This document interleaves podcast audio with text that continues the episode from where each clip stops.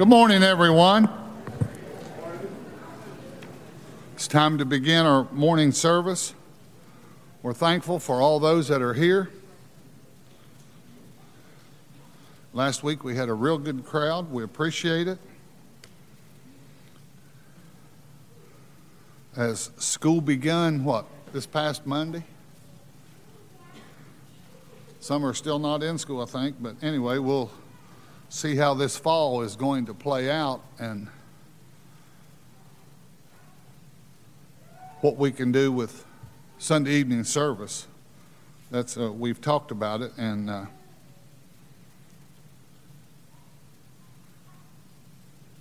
over the summer months, and, and we're waiting to see how, if it explodes again. If it does, then we have to take different action, but uh, we'll continue as is now with Sunday morning.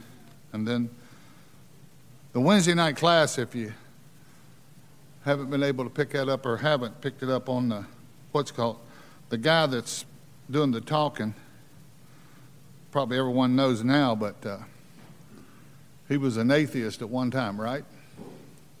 And I think before he said this week or last week, before he turned 30, he became a Christian.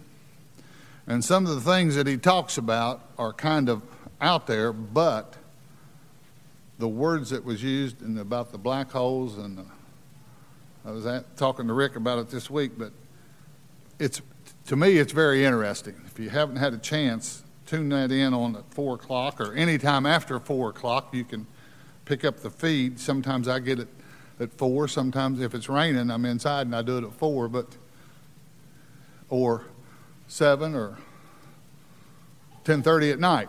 But you can you can pick the class up on Wednesday evening, and it's a real good job that, that Chris or Rick and Chris are doing on Wednesday evenings. We appreciate it very much. A couple announcements. John Klein is having knee surgery, not heart surgery, so you can scratch that. My understanding. Uh, Vicki Bowen's friend Linda Fawkes, her her surgery's been delayed.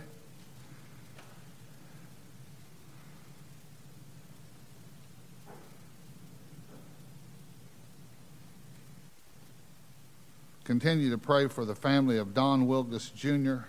He recently passed. This is Jim's nephew, so keep that family in your prayers at this time. And also to Terry Egner at the sudden passing of his brother in law, Larry Birdie. Keep the Egner family in your prayers also. Also, the uh, hurricane that hit along the Louisiana Texas border. Uh, we've sent $5,000 to, to disaster relief in Nashville, or are sending it, and to help on that. There are some things we can do, even though we're held pretty tight to the cuff. Alice, there's front row seats. Charlie, right up here. about a month ago, we had all these front rows a little bit full, and I thought, well, everybody's going to start getting here earlier and getting them a seat. But there's seats right up here, right behind Alan, a couple rows there. Nobody's sitting in, or right there on the corner across from Gary and Pam. But anyway, there's still room. But it was kind of funny. Sorry. No, I'm not. But anyway, it's good to see everybody here this morning, and especially those of you that are visiting with us. Uh, while you're in the building or around everybody, we do encourage mask use, and uh, we'd appreciate it. Before we begin, I'd like to read Joshua 1 7, 8, and 9. Only be strong and very courageous, that you may observe to do according to all the law which Moses, my servant, commanded you. Do not turn from it to the right hand or to the left, that you may prosper wherever you go. This book of the law shall not depart from your mouth, but you shall meditate in it day and night, that you may observe to do according to all that is written in it. For then you will make your way prosperous, and then you will have good success. Have I not commanded you? Be strong and of good courage. Do not be afraid, nor be dismayed. For the Lord God, your God, for the Lord your God is with you wherever you go. Would you bow with me, please? Father, we are thankful for this beautiful day of life that we have to be able to come together and worship you in songs and spirit and hear another good lesson from your word. We ask you bless Chris as he presents us with the lesson. Be with each and every one of us as we sing songs to you. We're thankful for all the many blessings you've given us that we're able to be out. We ask that you continue to bless those that are working to find a vaccine for the virus. Pray that it comes quickly, but also it helps. Bless our country. Bless our community. Let our light shine here. We pray for our sick and those that are having surgery. Bless those that have lost loved ones this week and their hearts are heavy.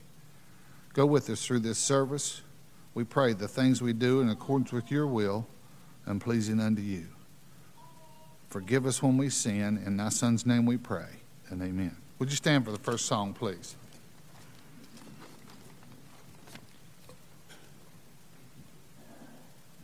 Our first song is on the overhead only. It's How Great is Our God.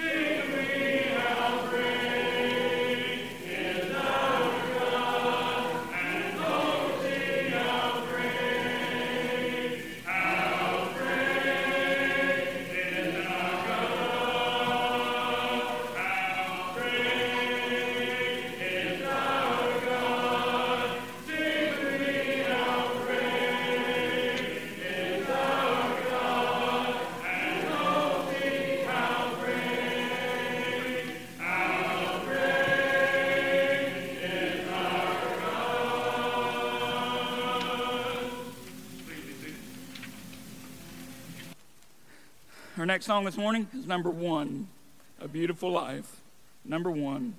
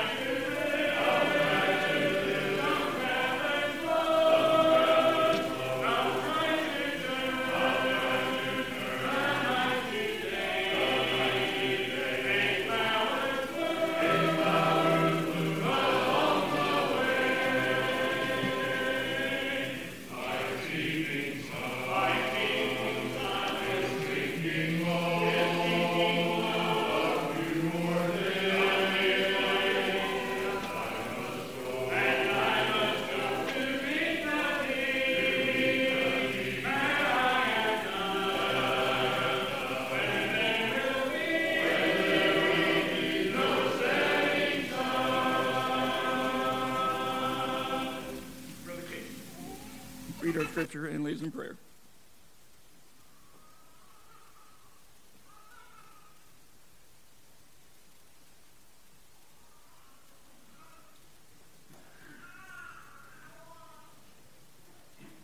Let us pray. Father, we come to you this morning with thanks and in praise of your name, Father, for the blessings of life that you've given us, Father, the comforts of life that we enjoy. We know, Father, that, that everything we have is because of your will and your grace. Father, we pray with those who can't be here with us this morning, whether it be for health or, or security or fear or, or for whatever reason, Father. We, we pray for your comfort on them, your care. Be with those who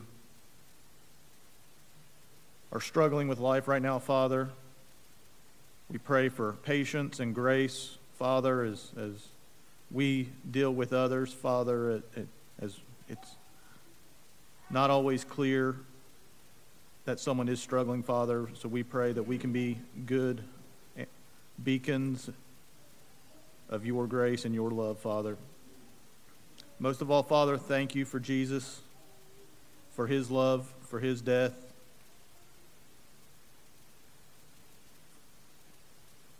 We pray, Father, that you do forgive us of, of our sins, Father that were washed away by his blood. And it's in his name that we pray. Amen. Today's scripture is Acts chapter 2, verse 42. They devoted themselves to the apostles' teaching and to the fellowship, to the breaking of bread and to prayer.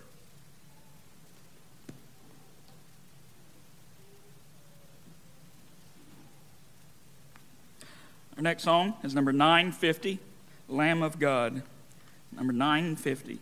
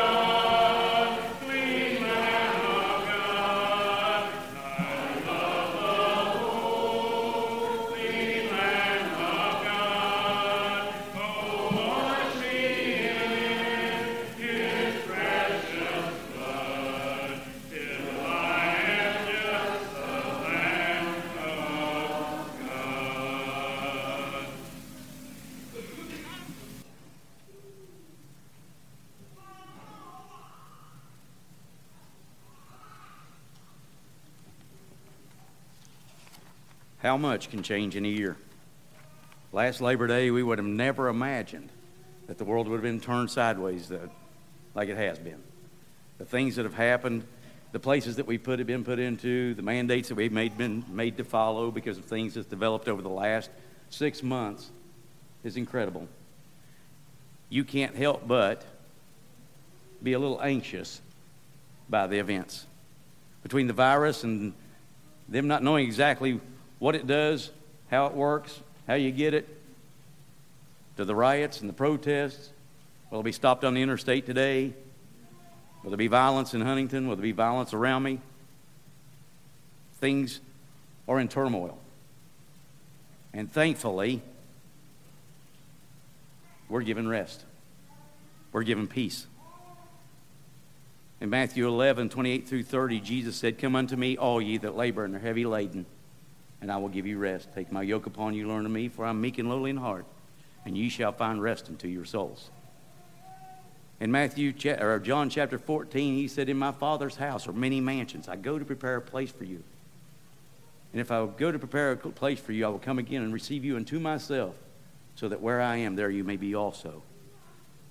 Jesus purchased our peace on that cross because we know that no matter what happens here, and it will get worse, that this isn't it.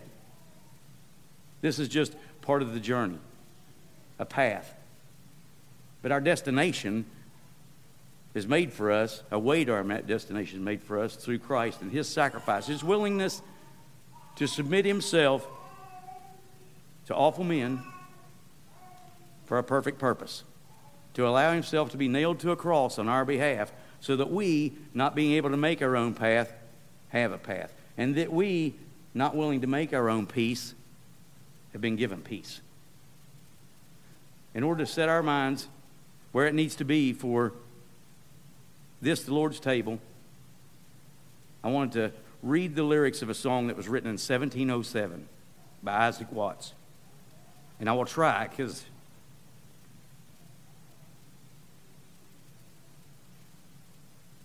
it says a lot. When I survey the wondrous cross on which the Prince of Glory died, my richest gain I count but loss and pour contempt on all my pride. Forbid it, Lord, that I should boast, save in the death of Christ my God. All the vain things that charm me most, I sacrifice them to his blood. See from his head, his hands, his feet, sorrow and love flow mingled down. Did e'er such love and sorrow meet, or thorns compose such so rich a crown? If there were the whole realm of nature mine, that were a present far too small.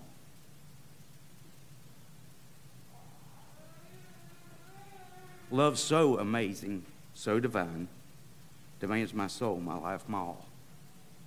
Would you bow with me as we give thanks for the bread? Our Heavenly Father, dear Lord, we come before you this morning so very thankful, dear Lord, for that sacrifice that was made on our behalf. So that no matter our situation, no matter the things that go on around us, dear Heavenly Father, we can have the peace in knowing that we are yours and you've prepared a place for us, dear Lord. When this life is over, that we may have eternal joy in your presence. Dear Heavenly Father, we ask that you forgive us the sins and transgressions, dear Heavenly Father. And where we've fallen, dear Heavenly Father, help us to always get back up. Dear Heavenly Father, we ask that you bless this bread that represents that body of your Son that was given on our behalf. Dear Heavenly Father, we ask that you help us to put all things out of mind, that we concentrate on that, dear Heavenly Father, and we do this in a manner that's pleasing to you. In your Son's precious name we pray. Amen.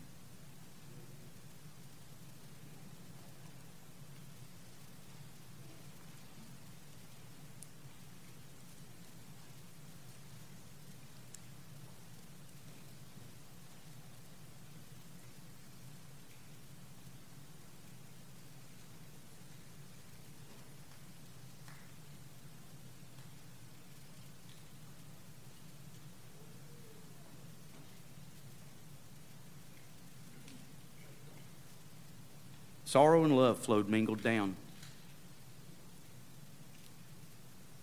The blood of Jesus given on our behalf, as it left his body and dripped to that ground, paid a price that we could never pay, and gave us an opportunity that we could have never made ourselves. And because of that, we have been set free. Free from the turmoils and the, the cares of this world, knowing that it's just temporal. No matter what happens, it's temporal. And we have eternity promised to us. Will you bow with me, please? Father in heaven, in continuation of our prayer, dear Heavenly Father, we are so thankful for that willingness of your sons to become our sacrifice on our behalf and the blood that flowed, dear Heavenly Father, that covered our sins. Dear Lord, we ask that you bless us as we partake this. Bless the fruit of the vine that represents that blood, dear Heavenly Father, and let us do that in a manner that's pleasing to you. In your Son's precious name we pray. Amen.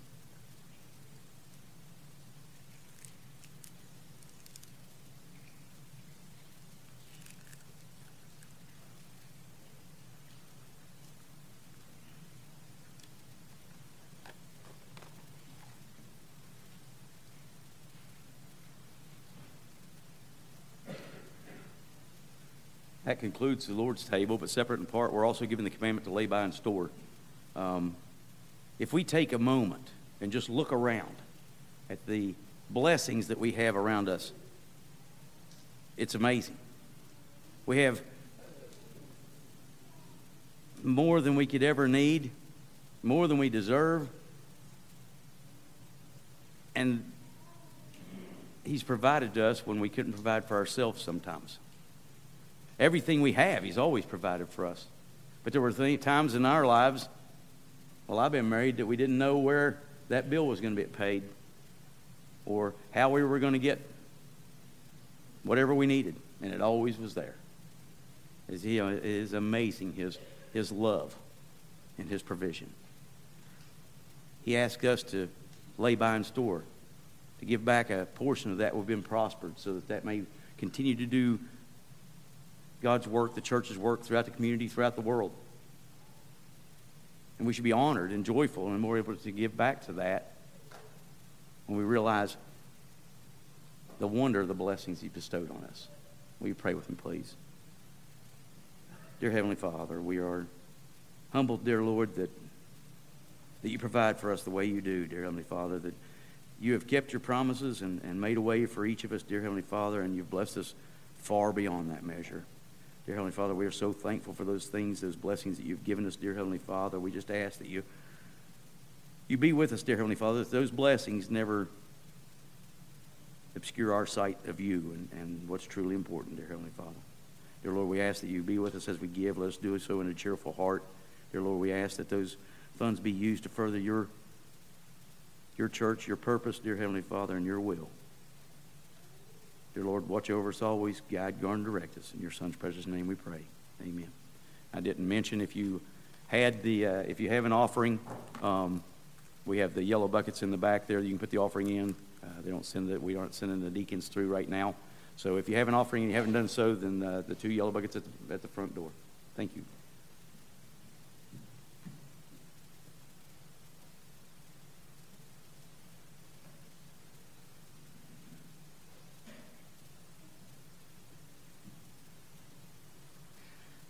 Let's stand. We'll sing number 523.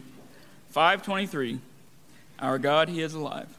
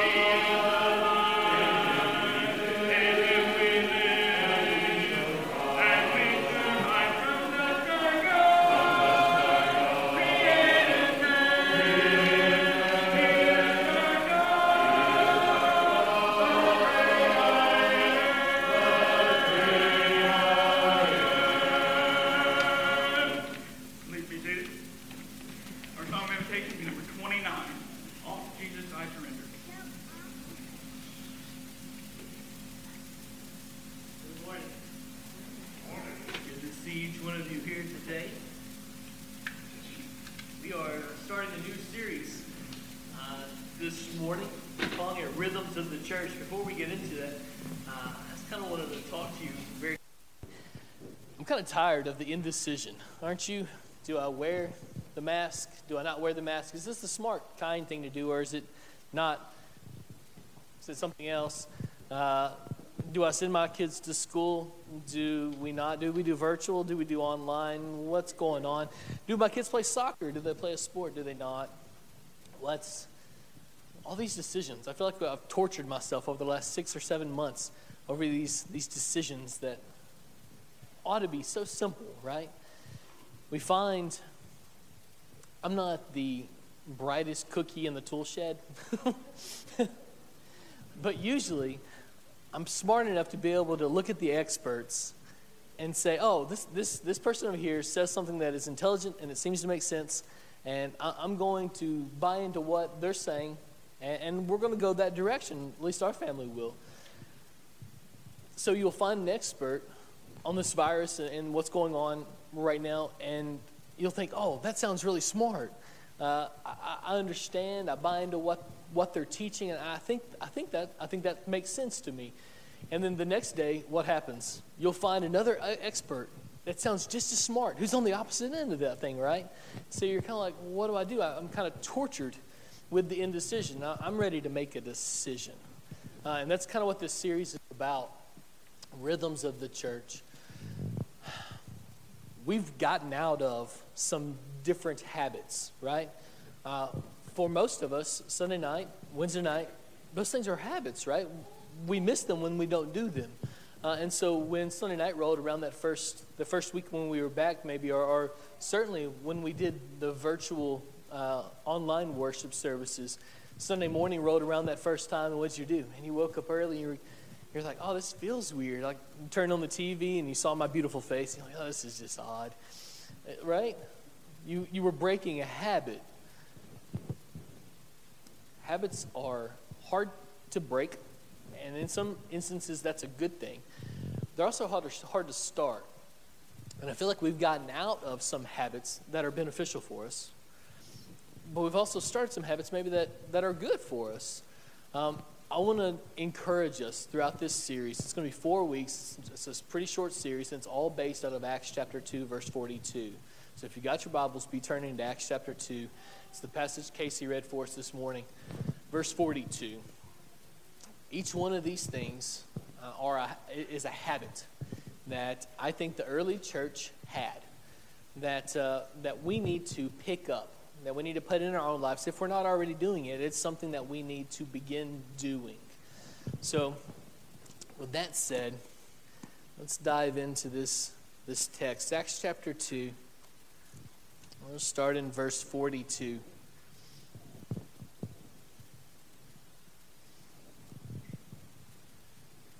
And they devoted themselves. Maybe you missed that as Casey read through it this morning. That they devoted themselves to these, to these things. For us, we might call that a, a habit. And so they were forming some habits. Early on in the church, they had began doing some things that made them successful right? The first century church is the, is the church that we all look up to, right? We, we try to emulate their style of worship, uh, their, their, their way that they were saved, uh, their lifestyle. We attempt today to emulate, to imitate those things because obviously they were doing it right. The apostles were there, and so certainly the way that they were saved was correct. Uh, certainly the way that they worshiped was correct, and certainly the way that they lived was correct, or otherwise the apostles would have put their foots down and gotten them back on the right track, right? Not even to mention the success the early church had. Let me back you up here, uh, starting maybe in chapter 1, maybe even going back to Jesus' crucifixion, to get you to where these people are. Because they didn't just show up one day and start devoting themselves to the apostles' teaching, to the fellowship, to the breaking of the bread, and the prayers. That's not where they started. They started. A good, a good spot for us to start is, af, is at Jesus' crucifixion. And so there the apostles are, and they're, they're watching, at least some of them, are watching Jesus be crucified. He's in the grave Friday night, Saturday, all day, and then Sunday morning he raises up uh, from the dead. And he goes out and he starts meeting people, right? He meets people for 40 days, a little over a month. The resurrected Jesus is walking around eating with people because that's what you do when you're resurrected from the dead, I guess. You walk around eating with people and talking to them, showing yourself to them. At one point, he shows himself to over 500 people at one time. Now, this is the turning point in, in, Christianity. This is what we base our faith on, right? That he was not there. His body was not in the grave, right? That's what we base our faith on. And it's secure evidence, right? Uh, I don't know if you've ever thought about this or not, but when his brothers, James and at least Jude, uh, when Jesus was alive, his brothers didn't believe in him. His sisters didn't believe in him. His, his own mother didn't really know what to do with him as far as is he the Son of God? Should I obey him? Is, is he the Lord? Is he God? And so his brothers and his family weren't, weren't very sure.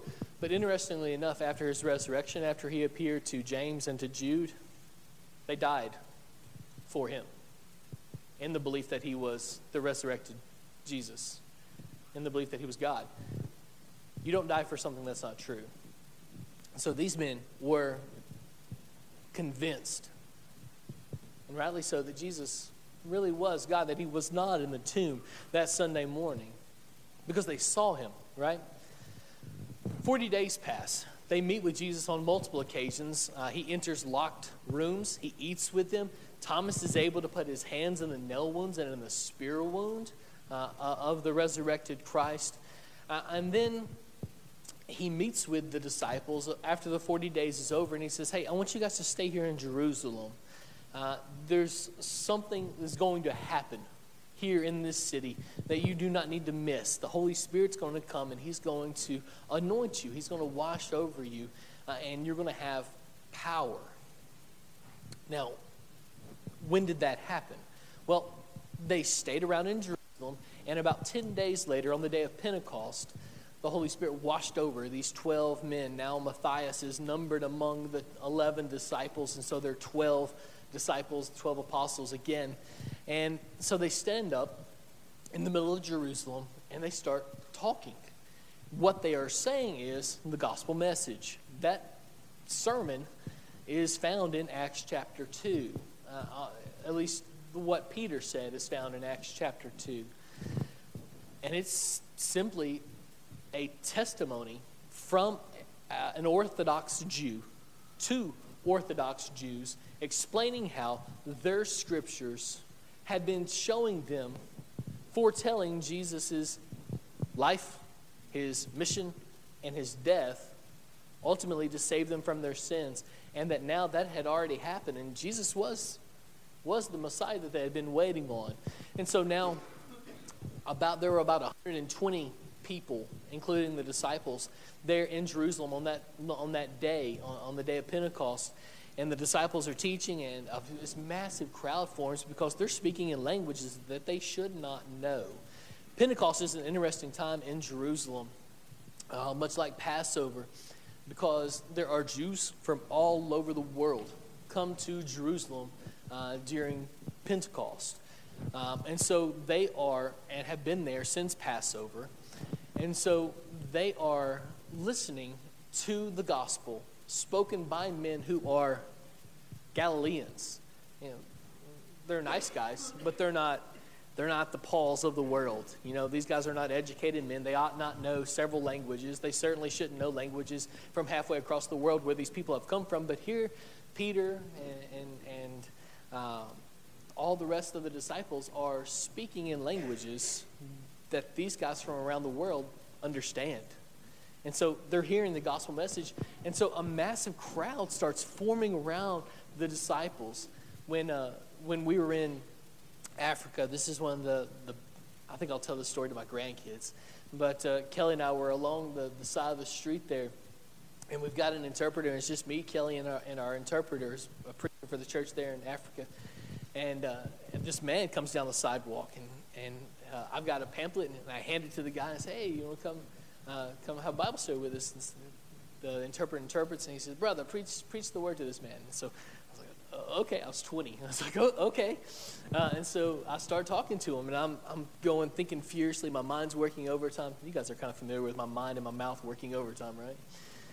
So I'm thinking furiously, and I'm looking at the scriptures, and Kelly's feeding me uh, the next scripture and stuff, and I'm trying to think. So I'm not looking at the guy. I'm, I'm looking down here, and I'm looking at Kelly, and I'm looking at the interpreter, and I look up, and all of a sudden there's like 30 or 40 guys around us. A crowd had formed around us as, as I was teaching this class. It's just a kind of an incredible experience, but something even on a greater magnitude, infinitely greater magnitude than that happened on the day of Pentecost when Peter and Philip and, and uh, Thomas and uh, Matthias looked up, there were around 3,000 people that had gathered in this crowd. And then finally, Peter said, Well, what do you guys think you need to do about this? Because they were, they were cut. The Bible says they were cut to their hearts, they were, they were wounded. They were convinced that, that Jesus really was God and that they had really killed him. And now they wanted to know what to do to to appease God. How can we be friends with him again? Because I don't want to be enemies with Yahweh. And so Peter says, Repent and be baptized, every one of you, in the name of Jesus Christ for the forgiveness of your sins, right? 3,000 people were baptized that day. It's those people that started devoting themselves to the apostles' teaching and the fellowship, to the breaking of bread and the prayers. This morning, we're only going to talk about one of these things. Over the next three or four weeks, we're going to talk about uh, the fellowship, what exactly that means, and the breaking of bread. And then the final week, we'll talk about the prayers and exactly what that means. But this morning, I just wanted to spend some time with you very quickly talking about what, it, what the apostles' teaching is. It's not just the gospel. That's what Peter told them, right, on the day of Pentecost when 3,000 people were saved, when they were baptized. That's, that's the gospel. The apostles' teaching is something more than that. It is how the gospel plays out in the hundred billion different ways throughout our lives, right? It's how we apply the gospel to our lives. What does the gospel mean in this particular situation? Since I've been transformed, since my mind is being renewed day by day with Christ, since I am His person, how do I interact with this situation over here? That's what the apostles' teaching uh, is. And so um, it explores how we ought to live thanks to the gospel of Christ. This is a picture of me and Titus from, from several years ago when we lived in Alabama. You can actually see our house on the hilltop uh, behind us uh, there.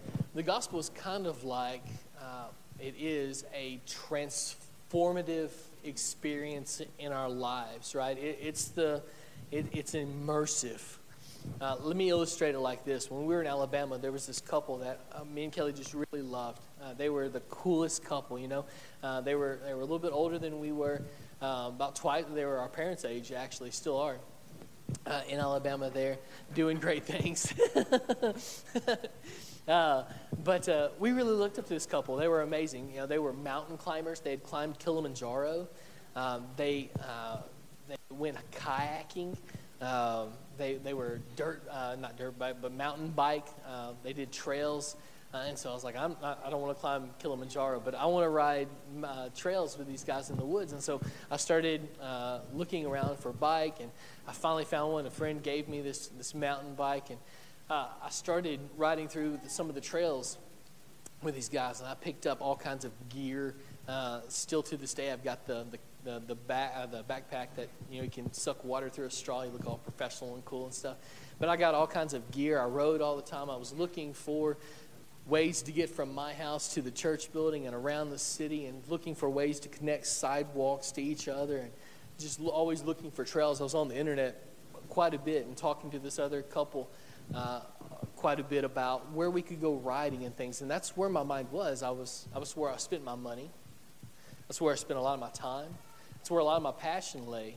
Uh, and you can see that, that kind of rubbing off on Titus. He still enjoys riding his bike. And I still kind of live in this world a little bit uh, and would like to get more into it uh, again. Uh, but I bought a road bike.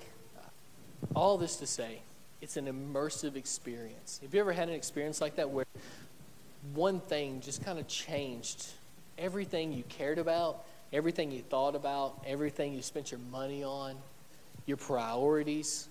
Um, it was nothing for me to spend 45, 50 miles a, a, a week in, in, on my bike. It's finding time to do that, right? So what? I cut out other activities. The gospel, when we believe it, when you believed it at your baptism, transformed you. At least it started the process. It started changing what you loved, what you thought about, what you were passionate about, what you spent your time on, how you thought, what you think about uh, the world and everything in it, and every situation that you could possibly find yourself in. It transforms your mind.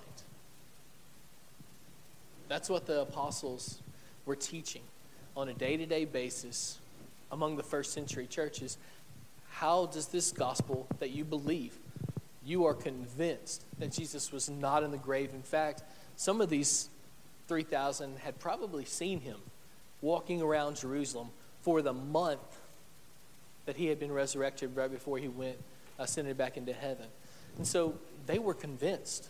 And so what do they do? Well, when these uh, men stand up on the day of Pentecost and they start teaching that Jesus really was God, that you killed him, that now he has ascended back into the Father, they believed that, right?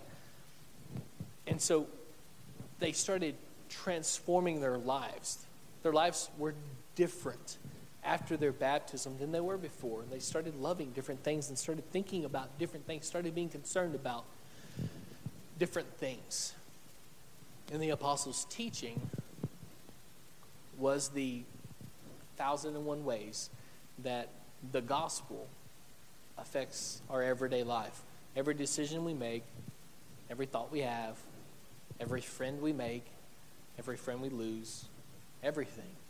It affects, uh, it filters down into every tiny particle of our lives. It changes, it touches and changes everything. Turn over to Matthew 28. We're, dealing with some very familiar passages this morning uh, for us, I am sure. But there are some things in here that maybe we haven't put into practice as well as we should.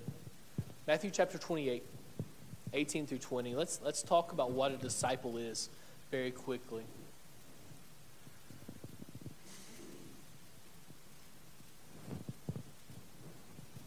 Back in Acts chapter 2, the mission that Jesus gave the disciples was to bear witness, right? He wants them to bear witness to his resurrection, to his life, to his teaching, to his mission, and take up that mission uh, on their own shoulders and, and carry it out to this world. And so they were to bear witness. Well, let's see their mission here, and you're going to figure out that they're not different at all. Matthew 28, 18 through 20 and Jesus came and said to them, All authority in heaven and on earth has been given to me. Go therefore and make disciples. There it is. Make disciples of all nations, baptizing them in the name of the Father and of the Son and of the Holy Spirit, and teaching them to observe all that I have commanded you. And behold, I'm with you always to the end of the age. So, what, what's our job? What's one decision that, that we can make? Like we said earlier, I'm kind of tired of all the indecision. I just want somebody to tell me what to do. tell me what's the safe thing to do. Tell me what's the nice, the godly, the good thing to do. And, and I don't know that we're ever going to know that answer as far as this kind of this virus stuff is concerned. But there's one decision that I know that we need to be making is we need to be disciples. Now, that's a word that we use quite a bit, right? What does it really mean? To be a disciple of Jesus? Well, this word, at its very core, is not a religious word. This disciple word, it's not a religious word. It's simply a learner. It's something, someone who longs to be taught. And so that could be in anything calculus, geometry, Christianity. A disciple is someone who is a learner. And so it's not something that we just stop doing. When we're baptized, We've learned about Christ, right? We've been taught about Him, how to be saved, what He wants from us. But then you're baptized and then you stop learning. You stop longing to be around Him and be around His people and stop longing to get into His Word. That doesn't make any sense, right? So this is just the first step. After that, I, I continue to learn. I make learning about Him a lifelong pursuit. It's the thing that I'm interested in, it's the thing that consumes me. That's what they were doing in the first century church. Let me take you back to Acts chapter 2 very quickly. Let me show you something that they were doing here. Acts chapter 2. Look in verse 46.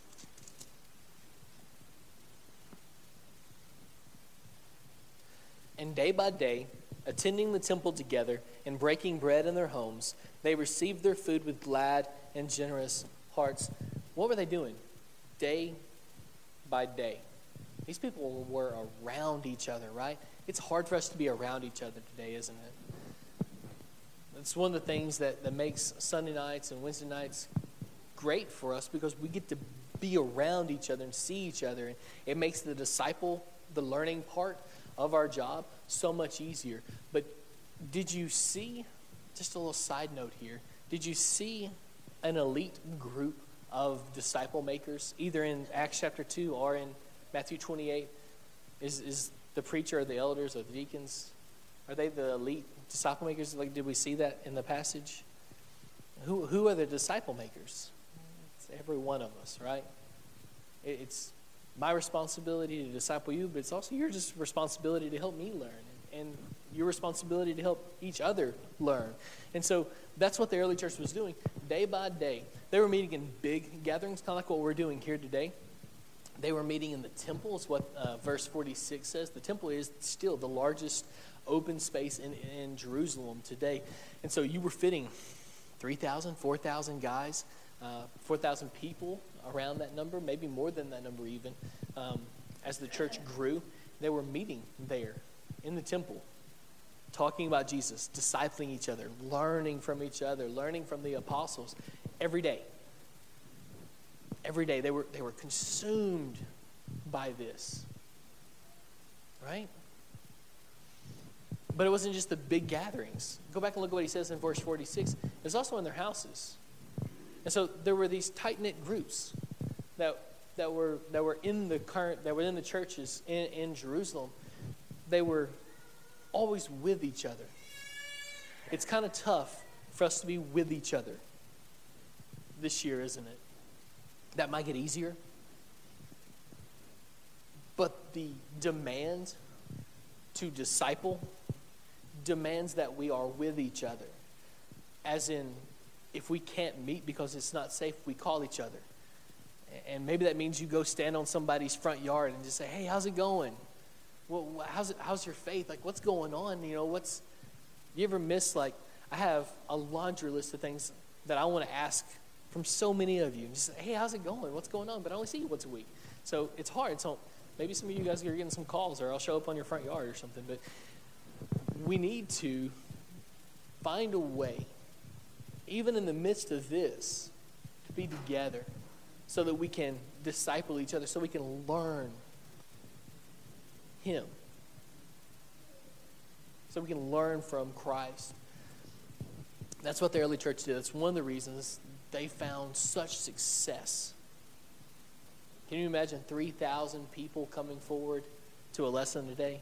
What, what would we do, you know? How would you do that? It'd be amazing. How would we do it? It's one of the reasons they were so successful is because they had devoted themselves to these things and they had allowed this to transform, consume them, their lives, their minds, their habits. This was one of their habits was to learn Christ, to go deeper, to dig deeper, to, to be together, but not just together for the purpose of hanging out, but to be together to learn from each other, to learn more about Christ. That, that was one of their habits. And so as we're talking about this this month, rhythms of the church. One of the rhythms of the church, of the early church, and one of the rhythm, rhythms of the 21st century church has to be that we are continual learners of Him. Uh, PTP 365 is a fantastic uh, website. You can go on there, you can log in. I think it's $100 a year. You can get uh, lesson after lesson after lesson after online lesson uh, by fantastic preachers. Um, the, uh, all of our lessons are archived on YouTube, on Facebook, on the phone call system. You can find those. There's a sheet at the back of the auditorium to, to this morning that has uh, several questions on it from this lesson that'll help you dig deeper into these texts and these thoughts. Uh, so, whatever this looks like, we need to be devoting ourselves to learning more about Him, even in, especially in our current context where it's hard to be together, where maybe it's, maybe it's not safe to be together. There's some things that we can do and should be doing that can devote ourselves to learning about Him. We should have been doing those things even when we weren't, even when we were meeting on Sunday night and Wednesday nights. These are some things that we need to devote ourselves to. This morning, if you haven't been baptized into Christ, you need to devote yourself to studying about Him. I'd love to sit down with you uh, today or tomorrow, next week, to sit down and study with you. Just about what, what He said, who He was, what He demands from your life. If you've already made the decision to become baptized today and you just need the prayers of the church to, to devote yourself, to focus on the things that really matter, that have eternal consequence, won't you come this morning as we stand and sing?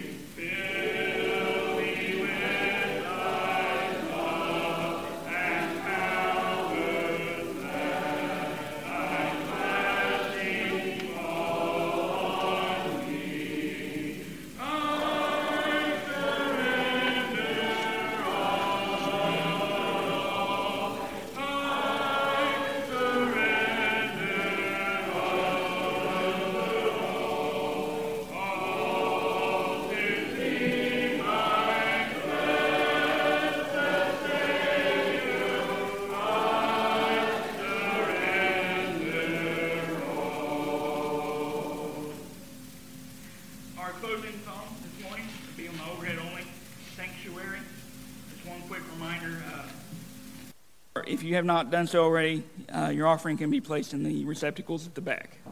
After this, JB will lead us in closing prayer.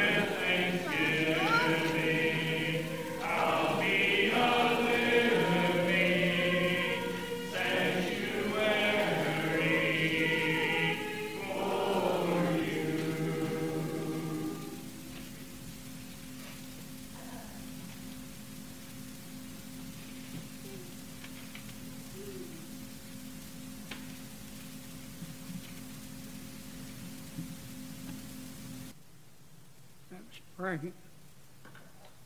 Almighty God, our Heavenly Father, we humbly come before you at this time, offering up our praise to you as the God of salvation, the God that created this earth and all of its beauty. Father, we thank you for the privilege we've had to come together one more time as the body of Christ to worship you in spirit and in truth. And we pray, Father, that this worship service is coming up to you as a sweet, sweet smelling savor.